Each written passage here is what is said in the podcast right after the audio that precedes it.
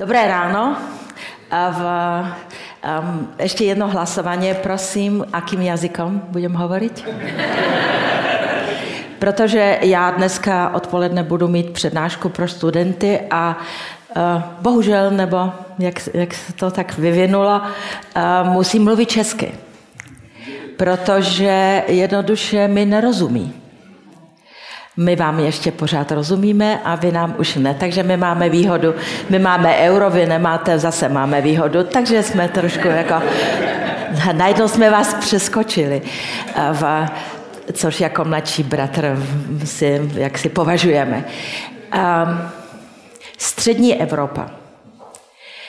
Když jsem začínala své přednášky před několika lety o střední Evropě, možná víte, že jsem byla velvyslankyní ve Vídni, byla jsem pět let strávila ve Varšavě, v takovém těm období, kdy jsme vlastně se usilovali o to, aby jsme vešli co nejdřív do Evropské unie. Vrátila jsem se v roku 2005 a vlastně 27 let se věnuji střední Evropě. Když jsem začínala přednášky, tak jsem musela vysvětlovat a někdy se lidé na mě takovým úsměškem dívali, že střední Evropa je prostě Evropa a pak jsou ty, co jsou na východě.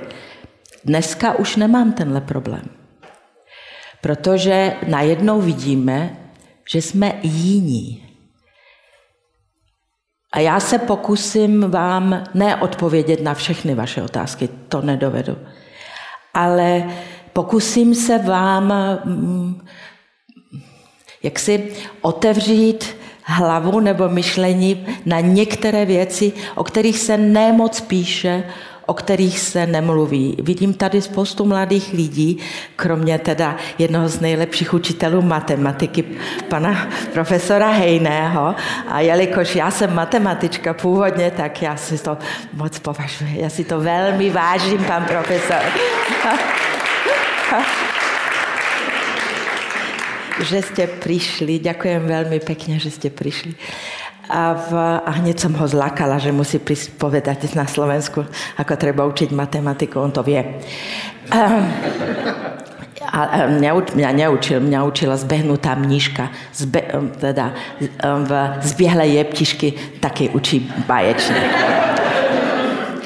Takže v, začnu. Jak už jsem řekla, dneska vidíme, že reagujeme jinak.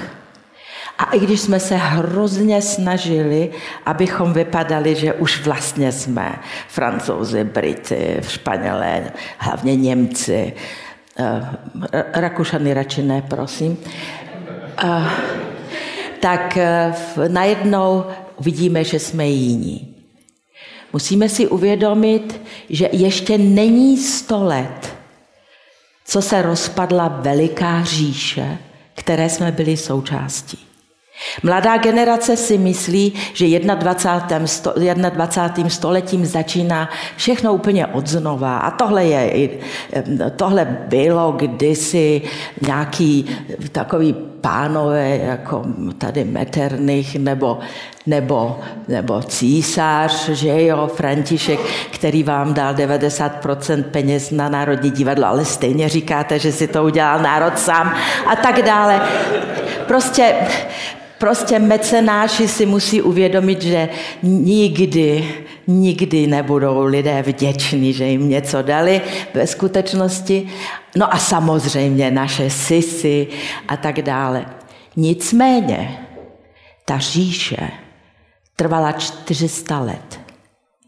A ještě jedno, si musíte uvědomit, že my Slováci, my jsme byli 700 let součástí Uherského království. To nevymažete. To je v nás jako v té koze. A pořád si musíme klást otázku, vlastně, co se stalo rozpadem říše s námi. Když Palacký vystupoval v Kroměříži, a už se tak jako koncem století se uvažovalo, že co s tím, protože žaláš národu a tak dále a tak dále. Vy jste byli podáni germanizaci poslední polovině 19. století, my maďarizaci, v málem jsme zahynuli, pak jste nás zachránili a my jsme vás pak v roce 39. poslali domů, že už to nepotřebujeme. Taky bychom se měli za to omluvit. Ale musíme si uvědomit, jestli jsme, jestli jsme zpracovali ten rozpad říše nebo ne. A Palacký v Kroměříži řekl, já nejsem za ten rozpad, já moc necituji, ale tohle to byl smysl jeho slov. František Palacký, jeden z největších mozků, že jo? A v, ale podívejte se na západ a podívejte se na východ. A my po tom rozpadu říše jsme zažili i ten západ, odkud přišel fašismus, nebo i ten východ, odkud přišel komunismus, dva totalitní režimy. Nechci říct, že František Palacký měl pravdu, ale tohle bychom si měli uvědomit, že jsou lidi, kteří, já nevím, jestli intuicí, nebo opravdu jsou takové mozky, cítí, jak to může skončit. Tohle to je další idea ve střední Evropě, která vlastně prošla naším územím. Když teda ne španělští Habsburgové, že jo, tak najednou v slavianofilství. Ján Kolár, Slovák, hej, v, napsal, profesor Vídeňské univerzity, napsal Slávi dceru, tam napísal, teda teraz prejdem do Slovenčiny, aj keď je to písané takým trošku ako si česko-slovenským jazykom, tá jeho Slávi dcera, napísal, že sa primkneme k tomu ruskému dubisku. To měl být jaksi v, pro nás protože cítil, že jako si po tom rozpadu říše by jsme byli malí, no tak se přimkněme tomu velikému dubisku. V, tady máte ruské dubisko, tady máte ty dvě auta, v, které si možná pan Hejný pamatuje s paní Hejnou, ale vy už ne. Tohle jsou kopie amerických vozů, že jo? Ale to měly být sovětské. Tady máme Solženici, na který, který na, na, na konec svého života vlastně propadl těm slavianofilským idejím. Tady máme Petra Velkého, že jo? ruského cara, který se snažil zevropeizovat Rusko a tak dále. A tohle to je tady. A kdybych tohle říkala před deseti lety tady v Čechách, tak se smějete. Dneska se už nesmějete. Prostě ta obce tady je. A ta obce není, že tady v, na hradě si někdo něco vymyslel nebo nějaký Lukoil tady dal na něco peníze. Ne. To tady je. A má to, je to, má to hluboké kořeny a jde to od Jána Kolára. A v, když byl druhý všeslovanský sjezd koncem 19. století tady v Praze, tak se setkali všechny slovanské národy. A tady vznikl první veliký konflikt mezi Čechy, Slováky, Chorvaty a tak dále a Poláky. Protože koncem 19. století Polsko ještě neexistovalo. Polsko si rozebralo Rusko, Prusko a pak Rakousko v roce 1772. A Poláci se na nás dívali a říkali si, co jste se zbláznili? Teď vy nevíte to, co znamená to ruské dubisko. Teď my jsme obětí toho, tak pro Bůh. Tenhle ten konflikt pokračoval dál a dál. Například tím, že Poláci byli zásadně proti vzniku Československa. Například. Jo? To si taky musíme uvědomit. Poláci byli pro, po, po, proti vzniku Československa, Maďaři byli proti vzniku Československa, k tomu se váže taková rostomilá historka, protože Když se to týká Slovenska, ta historie, tak to má vždycky ještě takový paradox v sobě, který je velice milej a rostomilej a můžeme se zasmát. A, v, a moje přednášky jsou známé tím, že jsou to veselé přednášky. Takže představte si, že když vznikalo Československo na pařížské mírové konferenci po první světové válce, tak ehm, Poláci s Maďaři uvažovali, jak, jak pro Bůh zabránit tomu, aby najednou ten, podívejte se, Poláci jsou státem ze severu na jih. Maďaři jsou taky ze severu na jih a najednou je mezi tím klin. Ze západu na východ. Eh, já vím, že dneska, když chcete něco vědět ze zeměpisu, tak jenom si dáte Google a říkáte si, stejně už žádný hranice neplatí. Ne. Prosím vás, zeměpis do dneška v celé zahraniční politice je klíčovým prvkem do dneška. Takže v, vrátím se k pařížské mírové konferenci. Takže si řekli, že Maďaři měli trochu víc peněz než Poláci a zaplatili kněze slovenského Andrea Hlinku, aby šel s rumunským pasem přes Rumunsko do Paříže a v kapse měl francouzský dopis. Věděli, že neumí francouzsky, takže si to neumí přečíst. To je, ano, klidně se smějte, je to tak. A on přišel do Paříže, naštěstí tam už byl vlastně pověřenec, i když Československo ještě více méně neexistovalo, tak prostě odchytl ho velvyslanec, Slovák, Suský, a vzal mu ten dopis. Nicméně ten dopis, ve kterém je psáno, že Slováci rozhodně nechtějí jít do Československa z Čechy, je součástí maďarských papírů do dneška z té konference, protože oni, oni ten originál měli v sobě. Jo. Andrea Hlinku potřebovali jenom, aby teda někdo tam ze Slovenska přišel do toho Paříže a pak seděl pan Hlinka rok nebo půl druhého roku ve Vácově ve vězení za vlastní zradu. Že jo? A pak se z něho stal vlastně hrdina a dneska máme v slovenském parlamentě, že se Andrej Hlinka zasloužil o demokracii. Já jsem za to nehlasovala, ale byli, ale byli jsme jenom čtyři, kteří za to nehlasovali. Nicméně, tahle ta celkem veselá příhoda eh, v je jenom jedním z takových těch kamínků do pocitu, že jsme pořád obětí. Viktimizace. To je jedna z nejhorších vlastností, kterou teď v sobě máme. My pořád říkáme, ne, my jsme bílé holoubky. My jsme nikomu nikdy neublížili. My jsme ti nejpříjemnější lidé na světě Milan Lasica, můj muž, na to napsal takovou písničku, jenom spočtěte tě, kot, len si spočítajte tie kotrby, čo jsme ještě porýkam rozbili. Ale vy nevíte, čo je to kotrba. Hm? To je jako lepka, ale takovým lepším výrazem. Jak se tomu řekne česky, takovým jako slagové, palice, no. Sečtěte si, ty, ale palice, to není tak hezké jako kotrba. Takže Jestli se musíme zbavit něčeho, tak to je tenhle ten pocit oběti.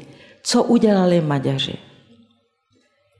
Maďaři na začátku 89. 90. roku, když se dostali historici maďarský k moci, premiér Jožef Antal, eh, jesenský minister zahraničních věcí, to všechno byli historici, začali najednou brečet rozprestřeli nad sebou ten deštník Trianonu. Víte, co byl Trianon? Mladý ne. Hm? Jak mám přednášet? V... Trianon byla domluva, že v Maďaři ztratí vlastně 3 miliony svých obyvatel. Jo, abych to zkrátila. Půl milionu zůstal v, v, na jižním Slovensku, když se rýsovaly nové hranice že jo, Maďarska. Dva miliony zůstaly v Rumunsku, teda v Sedmihradsku a půl milionu nebo něco takového zůstalo ve Vojvodině a pak ještě trošku v Chorvatsku a tak dále. Vojvodina, víte, co je? To je severní část Srbska. Jo? A, takže oni začali naříkat. A teď už to můžu říct. Jako velvyslankyně ve Vídni, já nevím proč, zřejmě protože se umím usmívat a jsem ta blondýnka, tak První eh, demokratický premiér Maďarska, pan Jožef Antal, mě měl rád. A rád se mnou diskutoval. A pak onemocněl a věděl, že zemře, dostal rakovinu, už nosil takovou paruku a přišel se rozloučit do Vídně. A chtěl se mnou mluvit. A zavolali mě do maďarského velvyslanství. Tam zase je taková roztomilá příhoda, že když přijedete do maďarského velvyslanectví ve Vídni, tak vás posadí pod, um, pod veliký obraz Marie Terezie na Bratislavském hradě. Nicméně je to tak. A v, takže jsem seděla pod tím bratislavským hradem, před sebou jsem měla člověka, který do dvou měsíců zemřel. A on mi položil otázku, Magdičko, Myslíš, že jsme to přehnali s tím Trianonem? A teď jsem byla před Sophie's Choice. Znáte knížku Williama Styrona, jo? Řekněte, řeknete člověku, který jde zemřít, jest, že se zmílili nebo ne. A pak jsem si řekla, že eh, spocená celá samozřejmě, že asi chtěl se mnou mluvit a že tohle je ta otázka, kterou mi chtěl položit. A já jsem řekla, Myslím si, že ano. A myslím si, že nejenom Maďaři, ale my všichni kolem budeme tímhletím rozhodnutím trpět. A všimněte si politiku mého bývalého přítele, velmi dobrého Viktora Orbána. My jsme obětí. Čím začínal svoji přednášku na v Krynici, to je takový polský východní Davos, v, v září tohohle roku. Nikdo nám nerozumí, Maďarům. My jsme opuštění. My jsme, to je ta viktimizace. Vy taky říkáte si, no jo, no, my, my musíme si sami, my nás taky, my si sami všechno uděláme, protože jinak ty Němci a tyhle ty a tamhle ty a teď samozřejmě Brusel, že jo, to je takové jako hezký, hezký cíl, v, na které se dá vystavět pocit oběti. Jenomže tenhle ten pocit oběti znamená jednu věc. Oběť nebere žádnou odpovědnost. Já vím, že v rodinách je to baječná strategie. Jistě to znáte. Máte rodinné příslušníky, kteří říkají, já, že jsem neskončil školu, to je tvoje vina. Že jo? a tak dále a tak dále. Já, že jsem nenakoupila, to ty si způsobil. Je to báječná strategie být obětí, protože nikdo pak od vás nic nechce. Že jo? Každý se vám vyhne. Každý se vám vyhne. To je to. Nemůžeme být v rovnoprávní příslušníci Evropské unie nebo jakékoliv jiné integrace, pokud budeme trpět touhletou viktimizací. Německo. Červená hvězda. Brusel.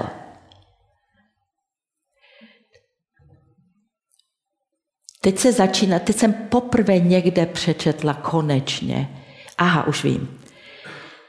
V Polsku teď slaví devadesátiny jedna z nejlepších žen, filozofek, kulturoložek. Jmenuje se Maria Janion.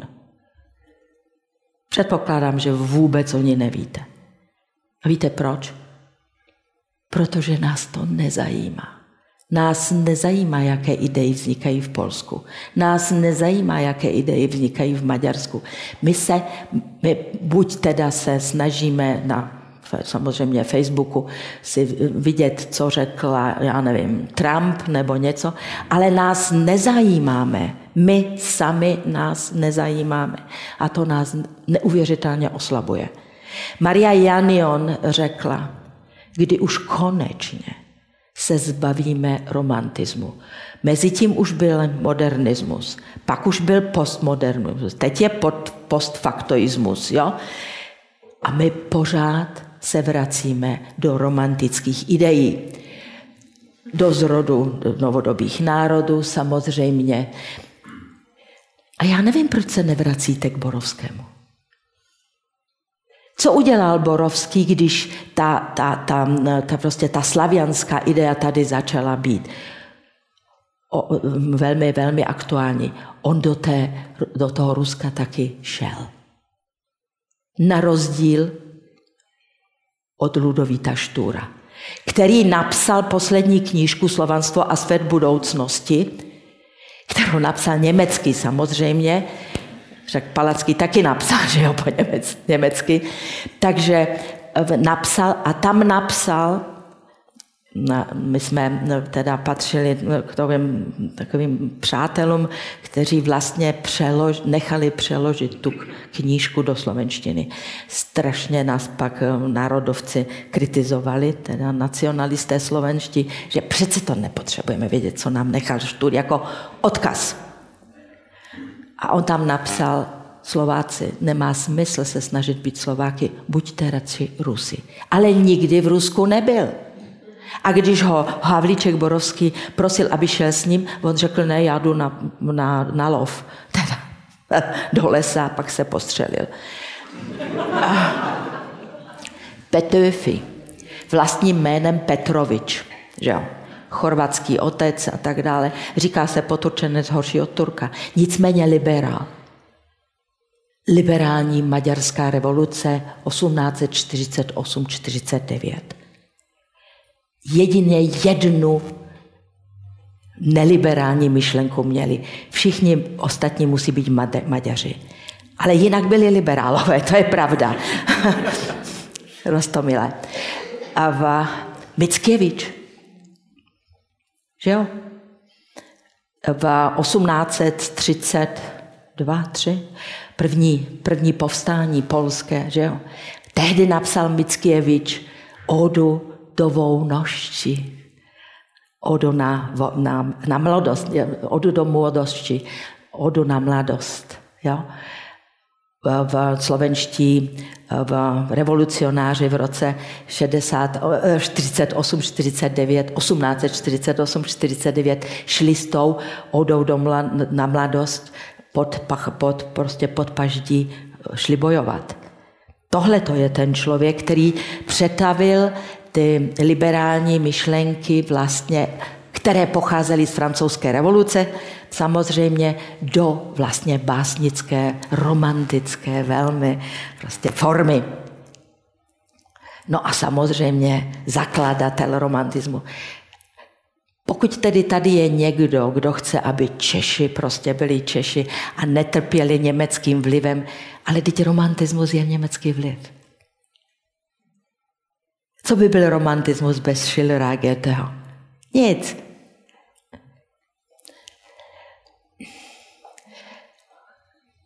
Co znamená romantismus? Romantismus znamená, že my jsme my a ti druzí jsou jiní. A pokud jsou ti druzí jiní, aby jsme se vydělili, že jo, z, toho, z té veliké říše, tak je musíme nenávidět. Musíme na nich vidět některé rysy, které my nemáme a které nás dělají lepšími než ti jiní. A teď si představte, že zrod Československé republiky začal nenávistí k šlechticům. Tady byli šlechtici němečtí, že jo, po Bílé hoře, i když ta Bílá hora vlastně nebyla tou Bílou horou, ale ta národní pohádka udělala z Bílé hory velikou, velikou tragedii. Na, teď se můžete cítit obětí a tak dále a tak dále. V Nicméně prostě v nenávist vůči šlechticům. Vyhodili jsme je z jejich zámku, pustili jsme lidi, aby je vyrabovali. Všichni jsme si říkali, když tady nebudou a my vyrabujeme ty zámky, konečně budeme bohatí. Pak jsme si řekli, tohle to už je fašistoidní a komunistická myšlenka, kterou dovedl do dokonalosti Polpot, který eh, nařídil, že všichni lidé, kteří mají, já se omlouvám všem, kteří mají brýle, ale bylo to tak, že každý, kdo nosí brýle, je intelektuál a je potřeba, aby ho, aby ho nastokli, jak si nabili na kůl. A taky to udělali. My jsme sice nenabíjeli na kůl, ale v rámci akce B jsme vyhodili velkou část inteligence začátkem 50. let do, do, do, prostě na vse, na, do vsi. Poslali jsme je do výroby. Vidím, že pan Hejny kývá hlavou, že to tak bylo. A protože být vzdělán a vědět všechno o těch souvislostech bylo nebezpečné a bylo, bylo prostě nemoudní. Nejdůležitější bylo, že jsme měli ty rádiovky a práce byla jenom ta s lopatou. A to se dneska vrací. To se dneska vrací. Všimněte si, za mnou je lid. Co to znamená? Elita, elita, ať jde pryč. Elita tomu nerozumí. To jsou pořád tyhle ty myšlenky. Velice nebezpečné. A když jsme je už, už jsme měli. O Masarykovi se nesmělo 40 let mluvit. Mě vyhodili z univerzity, protože jsem hrála ve filmu, kde byl Štěfáník. 40 let. To jsou dvě generace. Dvě generace. Tohle jsou další ty nenávisti, které prošly naším územím. Co byla víra? Jak se tomu říkalo za komunismu? V, v, bože. Opium lidstva, ano, promiňte, děkuji, ano. Opium lidstva. Opium lidstva. Tohle to je kába, to víte. Ale to, je, to bylo jedno, jaké náboženství. Prostě opium lidstva, teď už bude jenom věda. Věda. A co mělo za následek pěstování těchto těch nenávistí? Začali jsme se zbavovat, jak říká Petr Pithart, zrcadel. To znamená, vyhodili jsme šlechtice, pak jsme vyhodili kulaky, to znamená lidi, kteří měli nějaký majetek, pak jsme vyhodili židy, teda vy ne, vy vám je vyvezli, ale my Slováci, my jsme dokonce za vývoz židů zaplatili jejich vlastním majetkem. Co udělali Bulhaři, kterým tak lehce tak pohrdáme? Nedovolili. Co udělali Dánové, dánský král? Když vyslal nařízení, že Židi mají nosit tu žlutou hvězdu, na druhý den přišel před lid, před lid dánský král se žlutou hvězdou. My jsme to neudělali. My střední Evropa ne. A možná proto, jestli čet, jste četli Timothy Snydera, Krvavé země, četli jste to? Já vím, že je to takhle, ale prosím vás, to je jedna z nejdůležitějších knížek. Já opravdu jako dcera profesora literatury se, jsem, jsem taková jako na, prostě hor, horenos se tomu hovorí po slovensky, že jsem snad přečetla všechno, co se dalo. Nicméně, tahle ta knížka mi trochu ty moje závity v hlavě nastavila trochu jinak.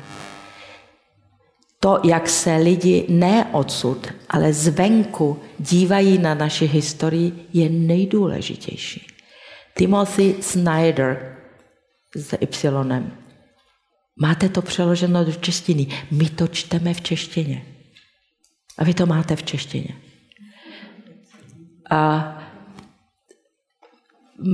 třeba Poláci, teď to bude zakázáno v Polsku samozřejmě, se museli podívat na sebe do zrcadla, když eh, nejenom polský emigrant, teda pan Gross, ale taky prostě britští historikové začali psát historii Polska. A najednou začali psát o tom, že jagelonští profesorové takhle stáli, že jo, a vítali Hitlera v Krakově. A na východě v Jedvabnem a tak dále a tak dále nahnali Poláci. Němci tomu nezabránili, ale Poláci nahnali Židy do Stodol a zaživa je zapálili. Teď to zase bude zakázáno, protože jdeme do viktimizace, martyriologie. Ne, my jsme vždycky byli jenom bílé holoubky. Ale pokud to nepřiznáme, pokud to nepřiznáme, budeme slabí a nebudeme mít sebevědomí. A nebudeme být sebevědomí, protože nechceme vzít jakoukoliv odpovědnost. A já si myslím, že i takové, eh, taková antievropská, takové ten podhoubí, které tady v Čechách je, a věřte, že přednáším mladým lidem tady v Čechách, a nezřídka se mi stává, že když řeknu Evropská unie, tak se ty mladí lidé smějí. Tomuhle velkému mírovému projektu. My tomu nerozumíme. My Slováci tomu vůbec nerozumíme. A víte proč? Možná i proto, že my jsme udělali slovenské národné povstání ještě v srpnu 44, kdy jsme nevěděli, jak to skončí a vy 5. května. Dobře, no. Eh. Ale tím jsem nechtěla nic říct. Zase budu mít na Facebooku. Zase si to vypiju. A, takže zbavili jsme se Židů, protože Židi byli bohatí. To, že velká většina Židů nebyla bohatá, nebylo důležité. Důležité bylo slovo na počátku, jsou bohatí. Tak jsme okamžitě do teplých peřin Zeptali jste se někdy, odkud máte ty stříbené příbory doma? To je moc důležité pro mladou generaci, aby věděla, odkud jsou tenhle obraz nebo stříbené příbory, nebo to je moc důležité. Takže tohodle jsme se zbavili. Já vím, že vysídlení Němců ze střední Evropy bylo domluveno vítěznými mocnostmi v Potsdamu. Nicméně mohli jsme to udělat jinak, nebo, nebo alespoň humáněji.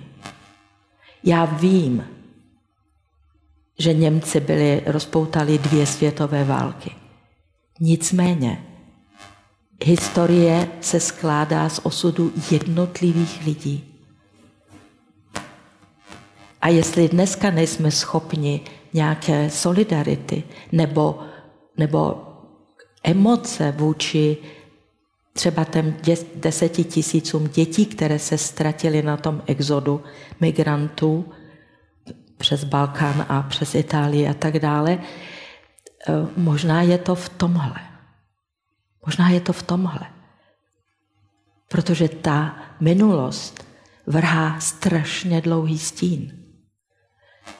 Maďaři ze Slovenska. Také, že jo. Já vím, že to bylo rozhodnuto.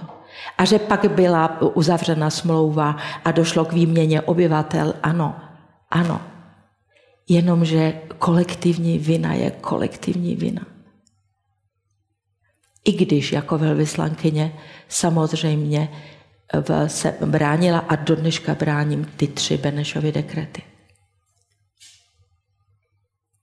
To je, a, a to je velká, velká, velký problém. Nejenom právní, ale i huma, lidský a tak dále a tak dále. Tohle řešil Havel. Nikdy nezapomenu, když se poprvé omluvil za odsun Němců. Co se na něj sesypalo. To tak bývá. Když to člověk poprvé řekne a řekne, ne, nebyli jsme obětí, ale ještě, tak ty lidi na ně, po něm jdou a jdou po něm do dneška. My jsme se tedy zbavili. Jak jsem řekla, v 39. vy jste nám pomohli dokončit gramatiku slovenskou, v Plicka a tyhle ty lidi vlastně zmapovali ten náš báječný folklor. A pak jsme vám, já nevím, mm, profesoři postavili univerzitu, a protože ta maďarizace byla opravdu ne tisíc let samozřejmě, to je zase pohádka, ale těch 50 let byla opravdu velice silná, silnější než ta germanizace tady. V, vy jste nám pomohli a pak jsme vám řekli v 39. a teď up do, do Prahy. Takhle to bylo. A tohle to je další stín. Když pak se blížil rozpad Československa, pamatuji se, že jsem napsala někdy koncem února 92 Havlově dopis, kde jsem mm, vylíčila rukou, vylečila, proč se Československo rozpadne. Uf, se, taky málem půl roku se mnou nemluvil. Ale byla to pravda. Protože způsob, jakým jsme řešili některé věci, nás neudělal silnějšími. To si musíme uvědomit.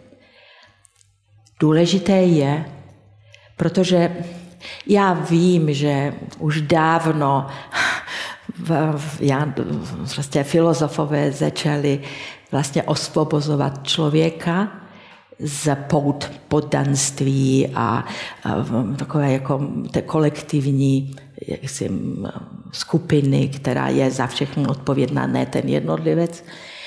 A pak přišel Immanuel Kant v Königsbergu, dnešním Kaliningradě.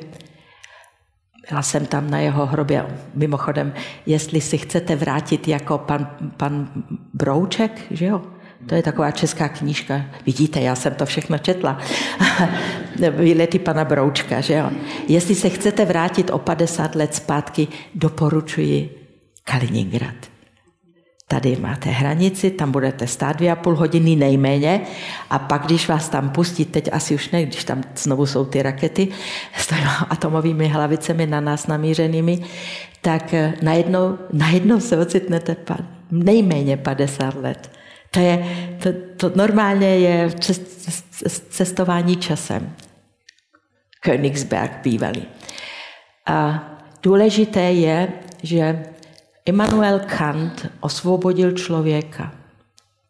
To znamená, jeho, jeho imperativ, že jeho morální je, že nejenom, že nedělej druhému člověku to, to je to biblické, co nechceš, aby tobě bylo děláno, nicméně že každý člověk sám v sobě musí mít hranice. Nebo v roce 45, když napsal Aisha Berlin tu svoji slavnou knížku, kde, v, kde rozdělil vnímání svobody na dvě části. To znamená svoboda od, freedom from a freedom to, teda svoboda k něčemu. Ano? Freedom from je Jánošík, že jo? Já jsem svobodný, tak si udělám, co chci, tomuhle vemu, tamhle tomu vemu.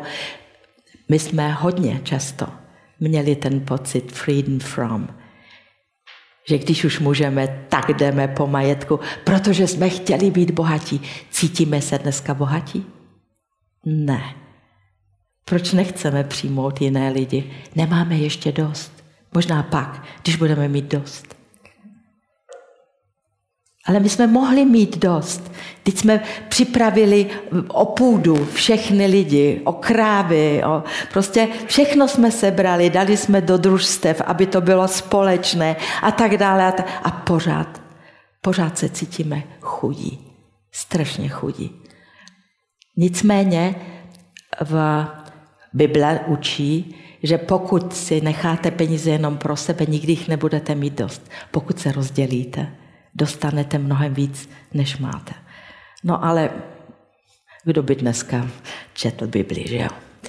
A v, takže dneska musí být sankcionováno. Na Slovensku, radši budu mluvit o Slovensku, protože už vidím ty reakce na Facebooku, a v, kráva je ta nej, jako taková ta rostomilá nadávka, kterou dostanu, a musí být sankcionováno. Je sankcionováno, jsou sankcionované fašistické řeči? Ne. My máme v Banské Bystrici člověka jako zvoleného, že jo, svobodných volbách, který je normálním fašistou. Lidem to připadá normální. A říkají, on, on mi dal peníze. Já jsem říkala, to nejsou vaše peníze, to jsou naše peníze, které on rozděluje jako eh, hejtman. No ale prostě neuvěřitelné. Tenhle boj nás čeká teď a bude velice těžký. Bude velice těžký, protože co je dnes stíháno a co je dnes cenzurováno, tomu vy rozumíte možná líp než my starší generace, protože co má být na Facebooku cenzurováno. Zuckerberg se teď s tím musí popasovat. A všichni ví, co tady sedíte, my všichni jsme odpovědní za to, abychom naučili naše děti třídit informace. Já jsem vyrůstala v době, kdy jsme neměli informace, protože jsme je nesměli mít. A teď je opačná situace. A je na učitelích a na rodičích a na všech, aby naučili děti třídit informace a nevěřit všemu. Ale když máte v sobě ten pocit, že vlastně my nejsme jako, jako stát, jako národ, jako lidé odpovědní za nic a za všechno jsou odpovědní ti druzí. Například Brusel, já nerozumím, ale chudák Brusel, no, za to přece ten maneken pís nemůže. Že jo? Nicméně tohle to se zaužívalo. Zaužívalo. Já jsem teď byla před dvěma týdny v, v, v Budapešti na velké konferenci. Tam teda mladá generace maďarská hřměla proti Bruselu. Chudák to město. A, v, a staří lidé, staří historici, nebo primas Maďarska, víte, co je primas, to je nejvyšší církevní autorita, kardinál, že jo, Boros, ty byli proevropští, ale to všechno mladé a měli takové, takové ko, košile tady trošku na, jako nazberkané tady, povím po slovensky, to je krajšie, také nazberkané košele biele, mali zamatové lajblíčky, bez rukávov, hej, so striebornými gombikami a americké rifle. To sa mi strašne páčilo. strašne sa mi to páčilo antizápadný s americkými riflami. Úžasné niečo. Takže povedlo se jedna, povedla se jedna věc, která se mnohokrát už v historii povedla v našich zemích. Vytvořit atmosféru strachu a nenávisti. Nenávisti vůči majetku, nenávisti vůči židům, nenávisti vůči vzdělání, vzdělaným lidem a tak dále a tak dále. Teď je to nenávist vůči jiným. Ale co s tím teď? Ti jiní tady nejsou, nebo ne v takovém počtu? Co s tím? V sobotu minulou našel východisko náš premiér, pan Fico, a řekl na svém sjezdu v Prešově, že vlastně za všechno můžou Romové. Já se nedivím, já jsem to očekávala už dávno, protože někam se ta nenávist skanalizuje. Někam to prostě musí jít. Uvidíme, co udělá Orbán. Postavil plot, nechal udělat referendum, který prohrál, ale on to považuje za vítězství. To také, že jo? Takže co s tím, že babičky chodí a zastavujeme ve vesnici a říkají, paní Magdo, to bude hrozné, oni nás znásilní. Co jim máte říct? Co jim máte říct? Já mám takovou jednu, ale to je černý humor, to prostě to nemůžu. Ale do, jako, dojde vám to, jo? A nemůžu to říct, protože ten Facebook mě zničí. Druhá věc. Jsme nevychovaní. Každý člověk, kterého se zeptáte, a co si, jak, říká, jak to dělají těm reportéři, a co jste spokojeni s tím 25-letým vývojem v naší zemi a každý člověk, který, který chce mít jako pocit, že je důležitý, řekne, ne, já jsem si to představoval úplně jinak. Nevychovaný fracek. To je absolutní nevychovanost říci těm jiným lidem, vy jste odpovědní za to, že se nesplnili mé sny. No promiňte. To, že oni měli nereálné očekávání, my máme být za to odpovědní? Proč? To jsou nevychovaní lidé, kteří nás obtěžují vinou, protože oni nechtějí být vini. Oni chtějí být naší obětí. To si mu, pokud vám to někdo řekne, prosím vás, že já jsem si to představoval jinak, řeknete, a proč jste tak naivní? A vždycky jste tak naivní? Vždycky si ne... Proto, jako já rozumím, že lidi by chtěli, aby byl konečně ráj. Ale já sice jsem křesťanka, ale já moc na ten ráj nevěřím. Na to nebe. Bohužel, to není. Ráj není. A my jsme jenom dvěma procentami naší DNA od šimpanzů. Prostě tohle musíme vědět. Já, když mám přednášky o chování, že jo, tak říkám, my jsme pořád, v nás je takové ty zvířecí některé pocity, to znamená, že když sedíte u stolu a máte 40 na 40 cm, co je vaše, a pokud někdo sedí vedle vás a sáhne přes váš prostor pro slánku, budete ho nenávidět, nevíte proč, ale bude vám nesympatický. To tak je. A proto v předchní knížky v, o dobrém chování učí, že musíte zdvořile požádat, aby vám tu slanku podal. Protože všechny knížky o dobrém chování počítají s tímhleti, s tímhleti atavistickými pocity. Takže v, ty, ty nesplněné sny, prosím vás. Já jsem před třemi lety udělala konferenci v Brně na Masarykově univerzitě, kde jsme, kde jsme se zamýšleli nad tím, kde se vzala to neoliberalismus. Protože si všimněte, že nekritizuje se liberalismus. Kritizuje se neoliberalismus.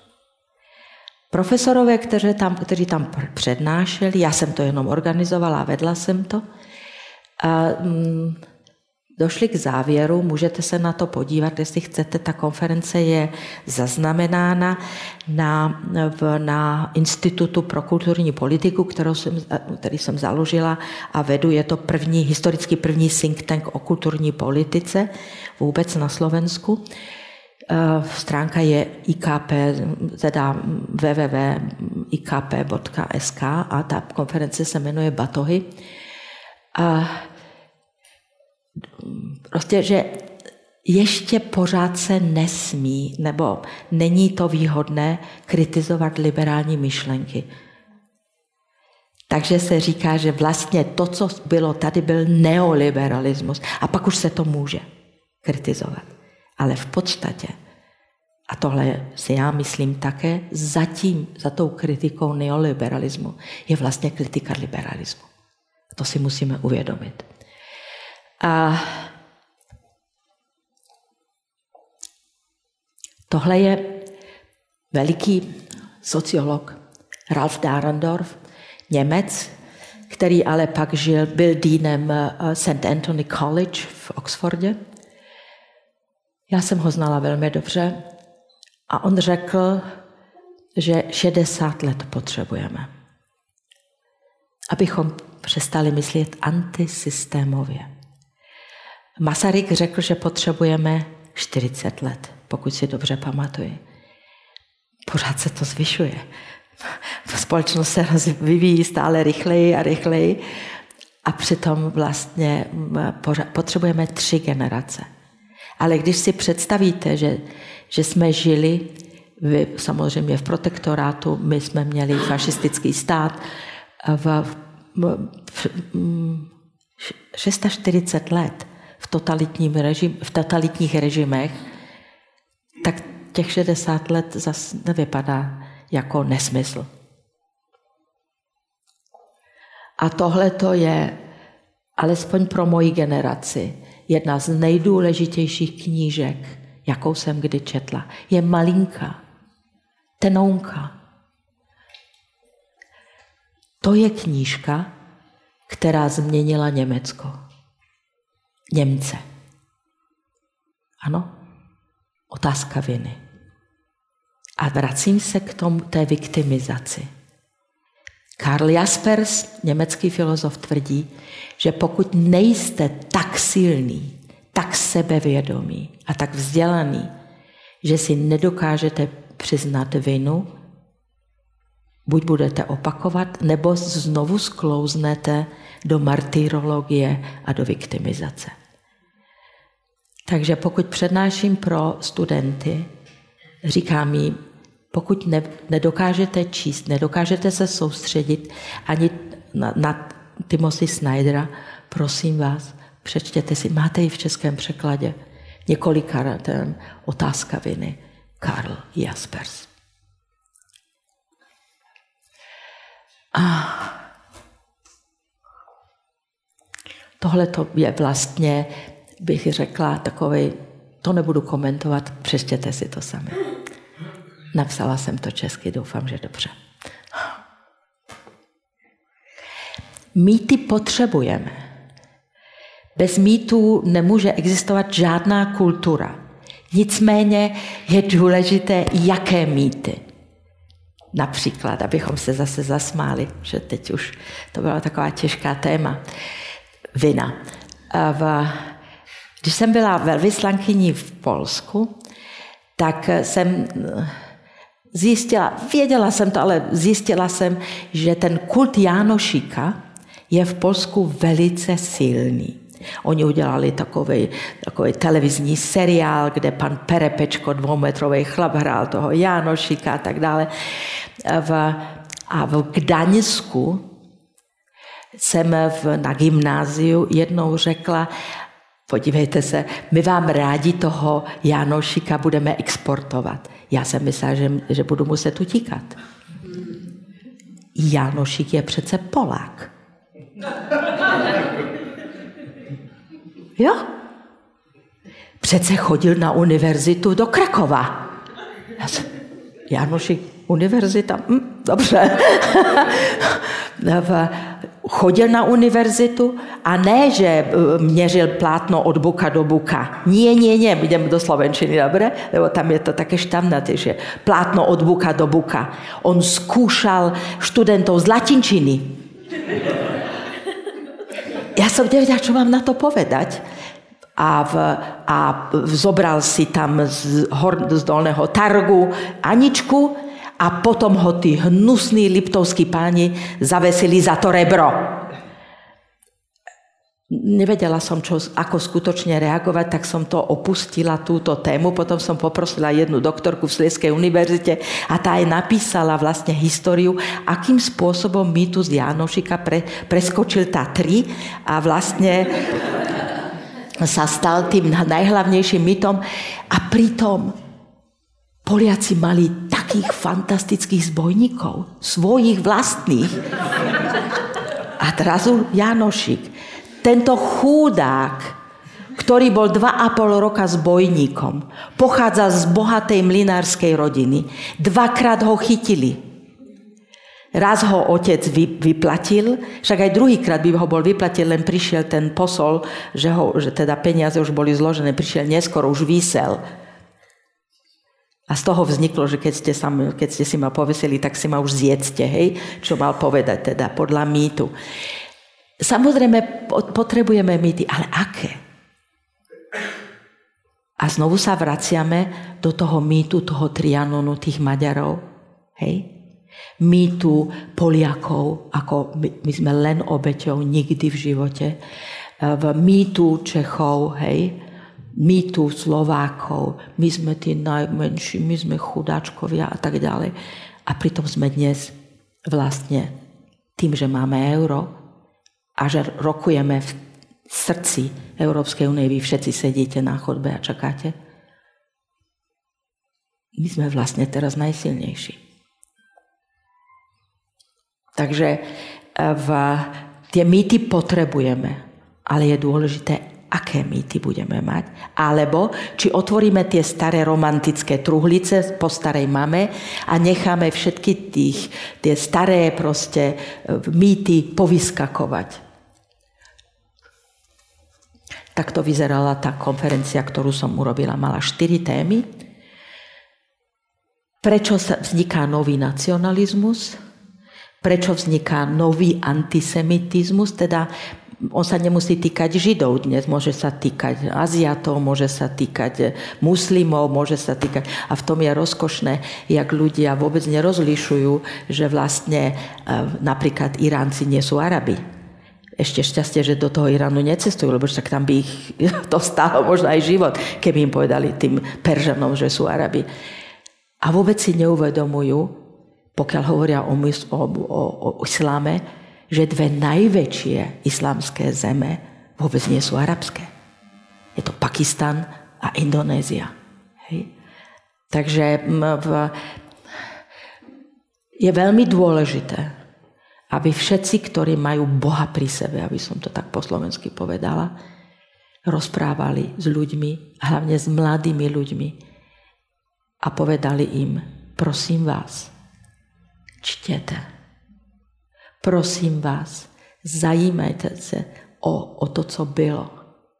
Nic, co dneska prožíváme, není tak strašné, jako to, co prožili generace před námi. Já když dneska čtu i na Facebooku nebo prostě na Twitteru, že tak hrozně jako teď ještě nebylo, to není pravda. To není pravda a my to víme, my starší generace. Co máme společné ve střední Evropě?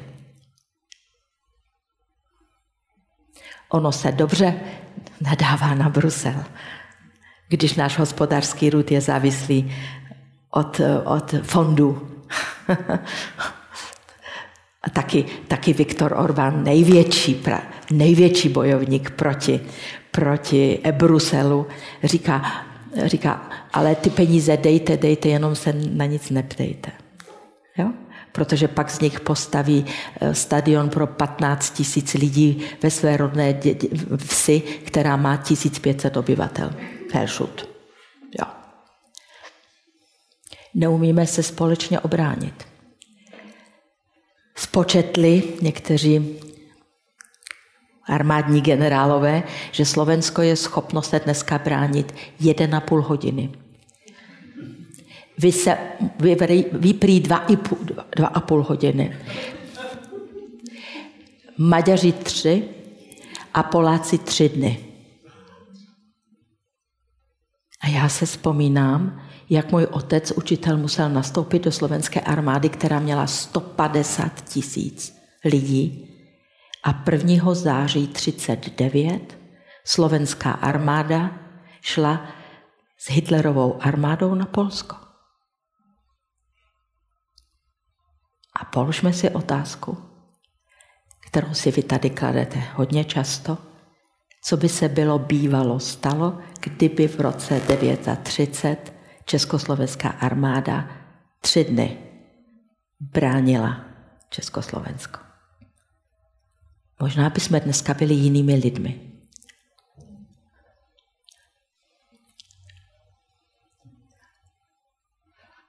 Takže tohle to nechám jako naposled. Jo? Ano. Ano.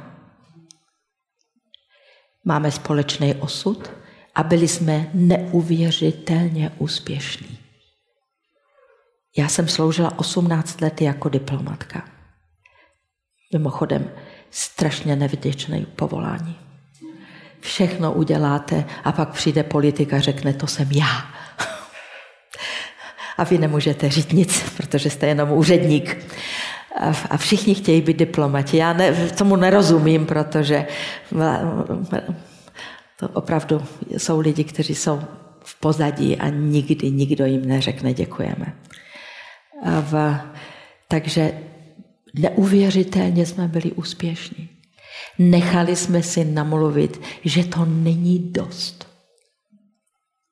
Všichni nás obdivovali. Šli jsme, šli jsme cestami, které nikdo před námi neprošel. Máme jedinečné zkušenosti. Přežili jsme. Přežili jsme to. Taky jsme nemuseli. A my, Slováci, vám musíme být vděční, Polákům a vám a Maďarům, že jste v roce 98 si neřekli, o co nás je tam po Slovacích. Ještě nemáme dost my. A udělali jste všechno pro to, aby se otevřelo po druhé NATO. Kdyby se NATO nebylo po druhé otevřelo, tak dneska je Slovensko někde úplně jinde a vy možná také. Takže dovolte, abych vám ještě jednou poděkovala. Poděkovala za to, že jste nás vytáhli. A nezapomínejte na nás, protože když se podíváte na mapu, zeměpis nepustí. Pokud vy půjdete jiným směrem, jak dlouho může Slovensko zůstat jako ostrovem pozitivní deviace. Děkuji vám.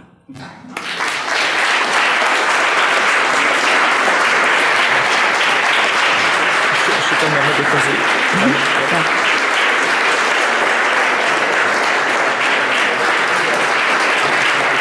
Jo, jo, jo.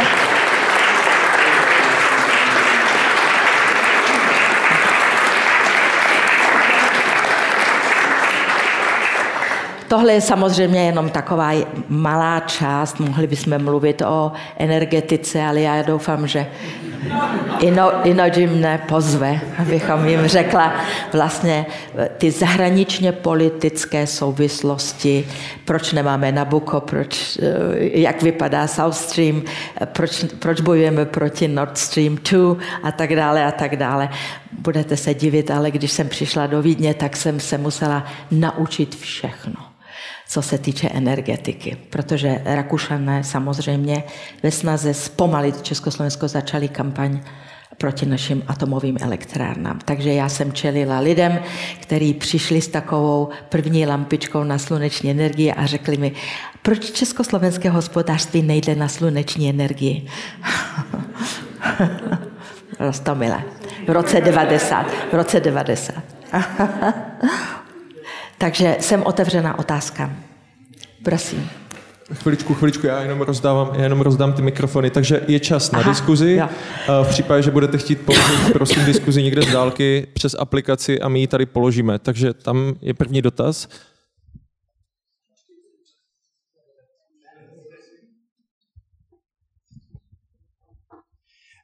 Dobrý den ještě jednou. Já mám, paní Vašarová, jednu otázku, která se týká Rakouska.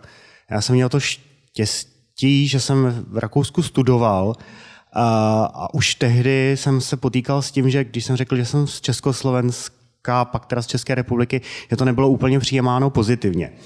Uh, jenom abych rozvedl tu svoji otázku. Uh, já jsem ještě vystudoval Němčinu a vím, že Němci mají takový hezký uh, vtip, kterému se Rakušáci moc nesmějí. A Němci říkají, že Rakušáci jsou Češi, kteří se naučili špatně česky. Eh, pardon, že, že, špatně jsou, německy. Špatně německy. Znám a, a mě pořád zajímá, když jsme byli tak dlouho součástí vlastně jedné monarchie, byli jsme si blíž než ostatní národy, eh, co vlastně jakoby, byli to řeknu jednoduše, pořád nemůžu přijít na to, co Rakušáci proti nám mají. A vy, protože jste byla velvyslankyní, tak možná jste do toho pronikla víc než uh, já. Nevím, jestli dovedu na tak malém prostoru odpovědět a tak, abyste byl spokojen s mojí odpovědí, ale vždycky je nejlepší říct si osobní zkušenost. Já jsem znala eh, samozřejmě rakouskou politiku celkem dobře, protože jsem 20 let seděla v Bratislavě, to, co vy tady v Praze jste neměli, a viděla jsem eh, vysílání rakouské televize, protože pak už myslím, že po Helsinkách nebylo možno, aby to rušili. Alespoň teda v, v té části Bratislavy. A, ne, ale jednu věc jsem nevěděla. A sice, že vycházejí v Rakousku, hlavně tam v Korutanech a tak dál, kde byla Freie Partei Österreich, teda FPÖ, dnešní Strache a prezidentský kandidát Hofer. A nevěděla jsem, že vycházejí vlastně noviny nebo spíš takové jaksi letáky nebo časopisy, kde se opakují ty věci z, jaksi z těch 30. let, že slované jsou méně cenná rasa. To si, to, já jsem byla šokována. Tohle jsem nevěděla, že to, já jsem věděla, že tahle ta idea byla, že slované jsou špinaví, zloději, kteří neumí pořádně pracovat a tak všecko to, co my říkáme o Romech nebo imigrantech. Jo? Přesně to o nás bylo psáno. A je pořád. To si musíme uvědomit. Tahle ta idea slované méně cena rasa. Teď přece, kdyby Hitler vyhrál válku, kdyby se nepodařilo tím obrázkem toho děvčátka s, s, s tím medvídkem zbouřit americké veřejné mínění a američané, jinak tady taky, že jo, tady jsou američané nenávidění a taky na Slovensku, když se zeptáte, koho se nejvíc bojí, tak američanů. To tak je. Prostě 40 let masírování mozku udělalo své. Ale prostě v, musíme si uvědomit, že kdyby válka skončila jinak, tak my tady nejsme. My tady nejsme. Já možná jo, protože moje maminka se jmenovala Hermine Schmidt. Nemám sice modré oči, ale jsem blondýna prava. Nicméně většina z nás ne. Byli bychom na Sibiři nebo v nějakých prostě táborech. A tohle jsem viděl, to, tohle jsem zjistila. Pak jsem se seznámila s Jorgem Haiderem, který byl vlastně jaksi už tehdy nositelem téhle té části eh, politického spektra v Rakousku. Ale zjistila jsem, že proti dnešnímu panovi Štráchem je to, byl, byl to jaksi demokraticky myslící člověk ještě. A pak jsem stála vedle něj, když, byly, když se ohlasovaly výsledky rakouského referenda o vstupu do Evropské unie. To bylo velké vítězství toho nejpozitivnějšího, co v Rakousku existuje, protože samozřejmě oni taky bojují. Že jo? o to, aby byli, aby byli evropští, aby byli demokratičtí. Oni pořád tak, tak jako my, pořád musí svádět ten zápas. A v, najednou se objevilo, myslím, 63%, že jo, je pro vstup do, do Evropského hospodářského společenství tehdy, myslím, že ještě. Ne, ne, už, už Evropské unie, to už bylo po, po Maastrichtu. A v, já jsem se na ně otočila a se řekla, tak co teď budeš dělat? Protože on byl jediný, který od začátku chtěl, aby Rakousko vstoupilo do Evropského hospodářského společenství. Ale ne proto, že chtěl, aby Rakousko. Teď to přece byl Jörg Haider, který řekl, že, že Rakousko je miskebord. Vy tomu rozumíte. Víte, co je miskebord? Pa, Pražané nevědí, co je to německý miskebord. Potrat. Rakousko je potrat, my jsme všichni Němci. To byla jeho idea. A teď najednou Rakousko bude evropské a on mi řekl, no tak teď budu antievropský. Takhle to je. A pak už jenom stačí, že to dlouho opakujete, pak si vyberete něco, nějaký symbol, třeba Brusel, nebudou mi diktovat, že jo? I když chudák město nic nediktuje, protože tam je Evropská rada a tam sedí Rakušan a může zastavit všechno, že? Že má jeden hlas. Tak jako Luxemburgčan nebo Němec. Takže, nebo Němka teď. Takže v, tohle to tam je. A Rakušané svádí tenhle ten zápas s námi. Akorát nám nerozumí. Ještě pořád nám nerozumí. Protože těch 40 let a ten Totenwinkel, jo, který vznikl na hranici s Jižní Moravou a podél řeky Morava, a na kterém pak udělali to slavné referendum. Já už jsem byla ve Vídni, ale ještě jsem nebyla zorientována. Udělali ve všech vsích podél našich hranic referendum a zeptali se těch starších lidí v těch vsích, jestli chtějí, aby se obnovily ty cesty, ty mosty, ty kompy a tak dále a tak dále. A oni řekli ne. Protože se nás báli. A v obchodech bylo napsáno, nekradněte tady. Takže já si myslím, že i to, jak některé kruhy z Rakouska nebo Německa nebo tak, což já jsem měla jako velvyslankyně, ty zprávy, teď už to můžu říct, už nejsem politička, v, ty peníze byly, které podporovaly rozpad Československa, byly taky proto, že pro Bůh v roce 48, 1948 bylo Československo jednou z nejrozvinutějších a nejbohatších zemí světa.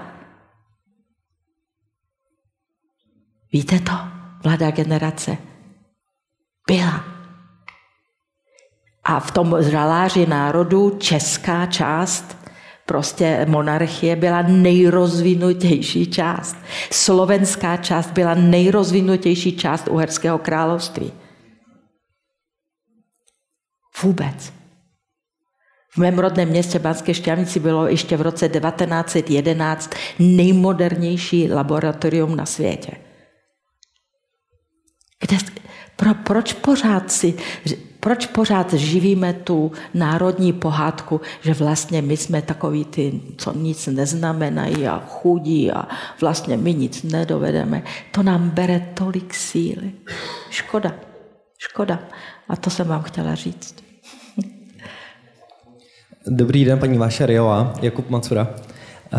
Já si dovolím tvrdit jednu věc, že většina lidí, která tady sedí v sále, sdílí vaše názory ale tam venku, mimo tenhle ten prostor, je většina lidí, kteří naopak a, si tohle kolikrát nemyslí a ten názor mají i kolikrát opačný. A myslím si, že právě s těmi lidmi je potřeba o těchto těch věcech mluvit. A tím nemám na mysli vás, tím mám na mysli mě, tím mám na mysli nás, co tady sedíme v sále. Přesně. A Vidím tam akorát jeden problém v tom, že když započne takováto diskuze, tak člověk to častokrát rychle zdává, protože si řekne, že mu to vlastně nestojí za to, anebo že je konfrontován s daleko agresivnějšími názory. Máte nějaký typy, triky, motivaci pro tyhle ty lidi, proč by měli diskutovat dál? Já teda musím jezdit, že jsem předsedkyní nejstaršího ženského spolku, který živena, který Tady babička pana Hejného byla taky živeněrka, maminka taky by byla bývala, kdyby byl býval, byla živena, nerozpuštěna v komunisty, že jo?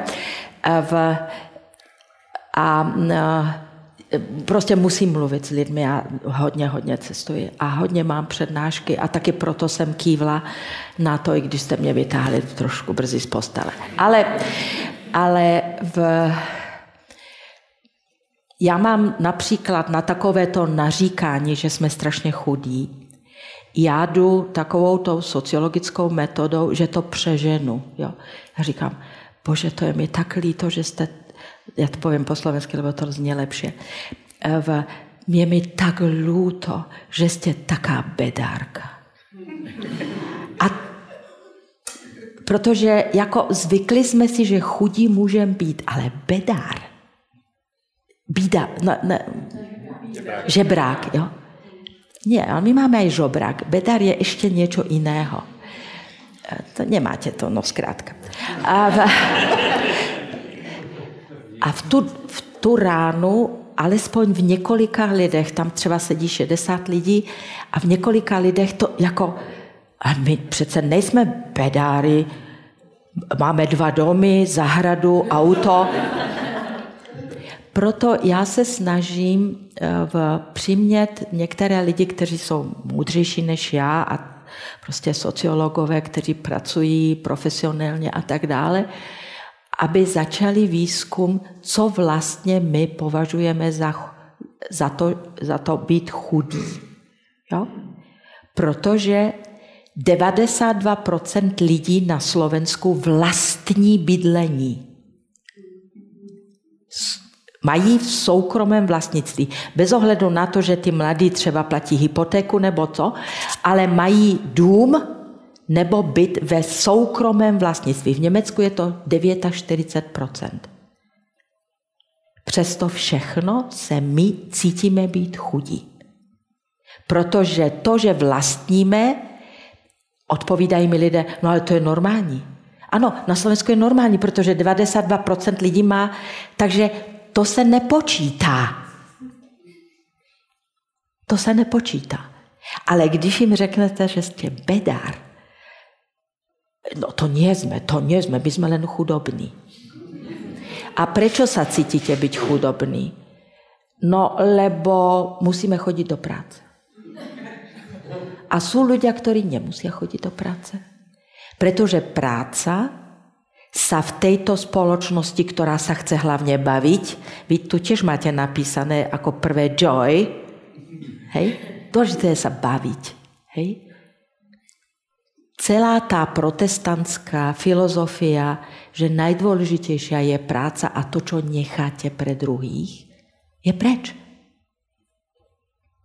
Teď je nejdůležitější se bavit. A proti tomu nemůžete jít, protože to je v té mladé generaci jako v koze. To už prostě z toho nedostaneme. I když mnoho z nich pracuje v těch neziskových organizacích a taky tady je, že jo, to, ten social business a tak dále a tak dále. Nicméně chceme se bavit. Máme víkend. Co chcete ještě víc? Kdyby byl ještě pátek volný. Já jsem chodila v sobotu do školy. V Rakousku ještě děti chodí v sobotu do školy. My bychom chtěli mít víc, víc prostě mít prostoru jenom pro sebe, nedělat pro ty druhé, nebo prostě vůbec práce je něco zlého. A přitom práce je to, co nás dělá. Protože jakmile příroda zjistí, že nepracujete, tak dostanete nemoc nebo Alzheimer, nebo a příroda vás eliminuje. To je moje přesvědčení. proto, proto taková ta snaha, všimněte si, že lidé jdou do důchodu a do kognitivní schopnosti lidí v důchodu, pokud teda nejsou takový ty kučilové a tak, klesají neuvěřitelným způsobem. A lidi potom touží. Já tomu nerozumím. Já tomu nerozumím, že touží potom, aby hloupli. Kognitivní schopnosti jsem řekla tak, jak si zdvořile. Ale v podstatě to znamená hloupnotí. Takže důležité je si uvědomit, co a proč se cítíme chudí, protože když se cítíme chudí, nejsme schopni být solidární. Jak jsem říkala, premiér Fico prohlásil, že vlastně nejdůležitější problém na Slovensku jsou, že nám pořád ty Romové škodí a přitom všechny výzkumy ukázaly, že těch Romů, kteří nejsou integrováni a nepracují a prostě nepřispívají do toho koláče hrubého domácího, domácího produktu, je asi 100 tisíc. Je nás 5,5 milionu. Problém je 100 tisíc lidí. Teď to je směšné. To je směšné. Takže, eh, no, nevím, jestli se podaří vzbudit tu, tu prostě myšlenku prosperity protestantských států práce. Práce. Práce ne zábava. Nebo že práce je vlastně zábava. Halo, halo, položím jednu otázku uh, z diváků, uh, kteří se dívají. Jak se díváte na konspirační teorie, uh, které jsou stále populárnější, především mezi mladými lidmi? Moje babička byla švábka z, z emigrační vlny švábů v 15. století A protože musela mít maďarské školy, protože slovenské školy byly zavřené, tak počítala maďarsky, nemluvila dobře slovensky a mluvila hlavně teda švábským nářečí. A v, četla málo, musím říct, a, ale čet, přečetla si Sibylu.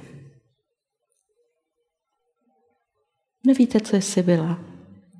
To je předchůdkyně konspiračních teorií. A to četla v, v 30. 40. letech, prosím. To není nic nového. To je jenom přepisování. Sybila řekla, že když ženy budou nosit kalhoty, svět skončí.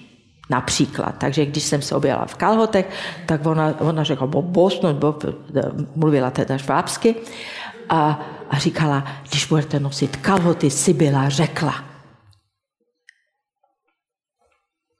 No tak teď, teď to trošku přepsali, že jo. Ale já jsem se smála. Jenom moje babička, které bylo už málem 80, tak to brala vážně.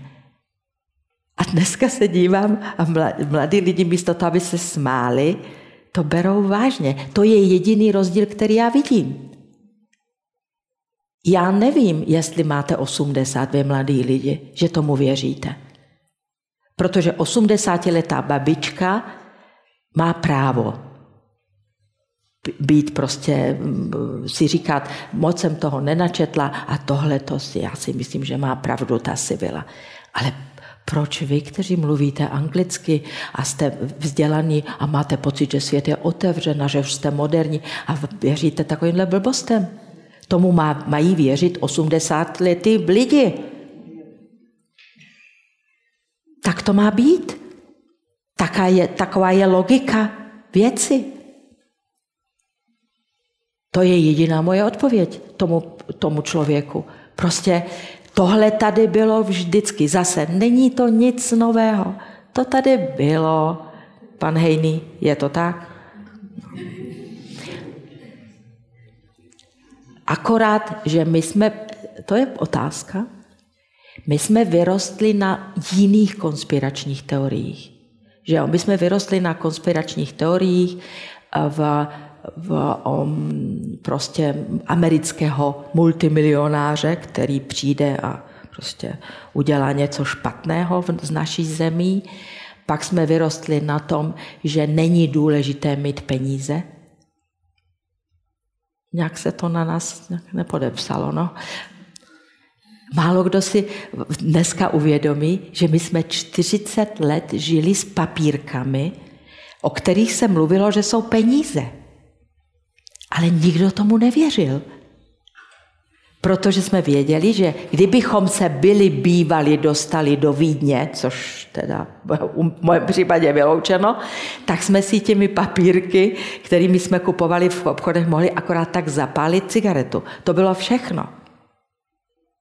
Proto taky, ale i babička moje, německá, teda švábská, věděla, že když náhodou se podařilo přes poštu propašovat marku německou, tak ta se schovala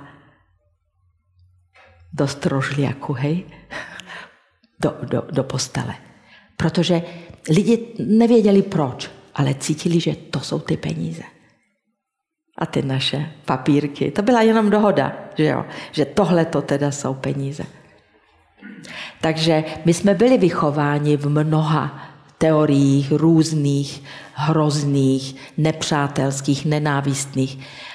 A taky se to tady, hlavně v Čechách, v té komunistické straně drží. Ale my ostatní jsme jaksi zdraví, takže snad ta mladá generace taky z toho vyroste. Doufám. Vy jste téma peníze otevřel, jako byste tušila, o čem se chci bavit. Eh, já, jsem, jsem, já už mám tolik let, že už jsem striga, víte. Pracoval jsem v pár továrnách, kde až třetina dělníků měla hypotéky a exekuce. Dneska ráno jsem slyšel v rádiu, že šestina lidí, každý šestý člověk v Čechách si půjčuje peníze a vánoční dárky a má velkou šanci, že spadne do dlouhé služby nějak, kdy nebude moc plácet. Pokud, ta, pokud by řekl ten příjem těch lidí není na úrovni a opravdu nežijí v jakémsi, možná ne bedárství, ale prostě v nějaké si úrovni ekonomické stability, tak jsou velmi náchylní ke všem poslouchání všech těch negativních zpráv, a ať jsou to nacionalisti nebo cokoliv dalšího. Jakou cestu vidíte z této, z této bych řekl, pasti? Včera večer do hotelu přijela za mnou moje bývalá asistentka, která teď žije tady, Barborka, a já jsem namluvila jednominutový spot, který má podpořit schválení zákona tady v Čechách o sociálním bydlení. Protože v Čechách, teda podle toho, co jsem dostala včera, je milion lidí, kteří uvízli v dluhové pasti a v exekucích. Ehm, tři miliony podání na exekuce je na Slovensku. Moje přítelkyně, dnešní ministerka spravedlivosti Lucie Žitňanská, právě protlačila parlamentem zákon, že vznikne exekuční soud a že bude určité minimum, které zaručí, že lidi nestratí bydlení. Protože to je ta největší hrozba, protože když lidé ztratí bydlení, tak ztratí vlastně stabilitu životní, ztratí vlastně část svého majetku, ztratí vlastně domov. Jak bych to jinak nazvala? Ztratí domov. A proto jsem řekla, že ten spot udělám. A udělala jsem ho na půl slovenské, na půl česky, abyste mi rozuměli. Takže eh, v, já rozumím. A já si myslím, že lidé třeba v roce 30, 1930, by to v takové míře neudělali. Aby na, jaksi se nechali vlákat do té dluhové pasti. Možná je to způsobeno, možná se mnou nebudete souhlasit, proč ne, ale možná je to způsobeno tím, že vlastně pro nás soukromé vlastnictví hlavně znamená mít věci a ne půdu. Protože kdysi největším hodnotou byla vlastně vlastnictví půdy, která se odevzdávala z generace na generaci. Vyvlastnění půdy vlastně způsobilo, že lidi vlastně přestali mít takový ten takový ten dlouhodobý vztah vůči věcem. Protože koupíte si ledničko, no nemůžete mít k té ledničce takový vztah jako k půdě, no, protože ledničku za pět let vyměníte nebo za sedm let a neodevzdáte ji příštím generacím ale tu půdu prostě, nevím, to, takhle si to já představuju, no, v ten, takové té trošku sociologizující tendenci. A je mi líto těch lidí, já jako politička deset let jsem byla v politice, teda přímo v parlamentě, jsem prostě to byly, to byly tisíce lidí, kteří třeba celé své životní úspory dali do těch pyramidových her a chodili za mnou a říkali, ale tak nám pomožte, vyplaťte nás. Já jsem říkala, ale kdo? A ty druzí lidé říkali, ale teď jsme říkali, aby to nedělali.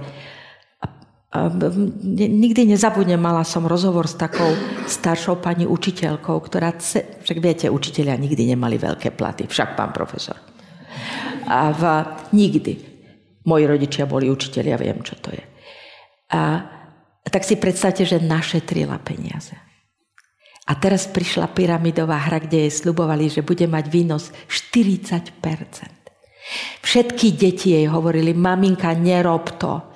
Maminka, nerob to, to predsa nemôže byť normálne, veď 40% nemôžeš dostať, to je vylúčená vec. Ona to urobila. A prišla o všetky tie peniaze. A hrozila jej exekúcia, samozrejme, lebo zrazu nemala, lebo už bola na dôchodku, tam boli peniaze, ktorými by si bola prilepšila každý mesiac.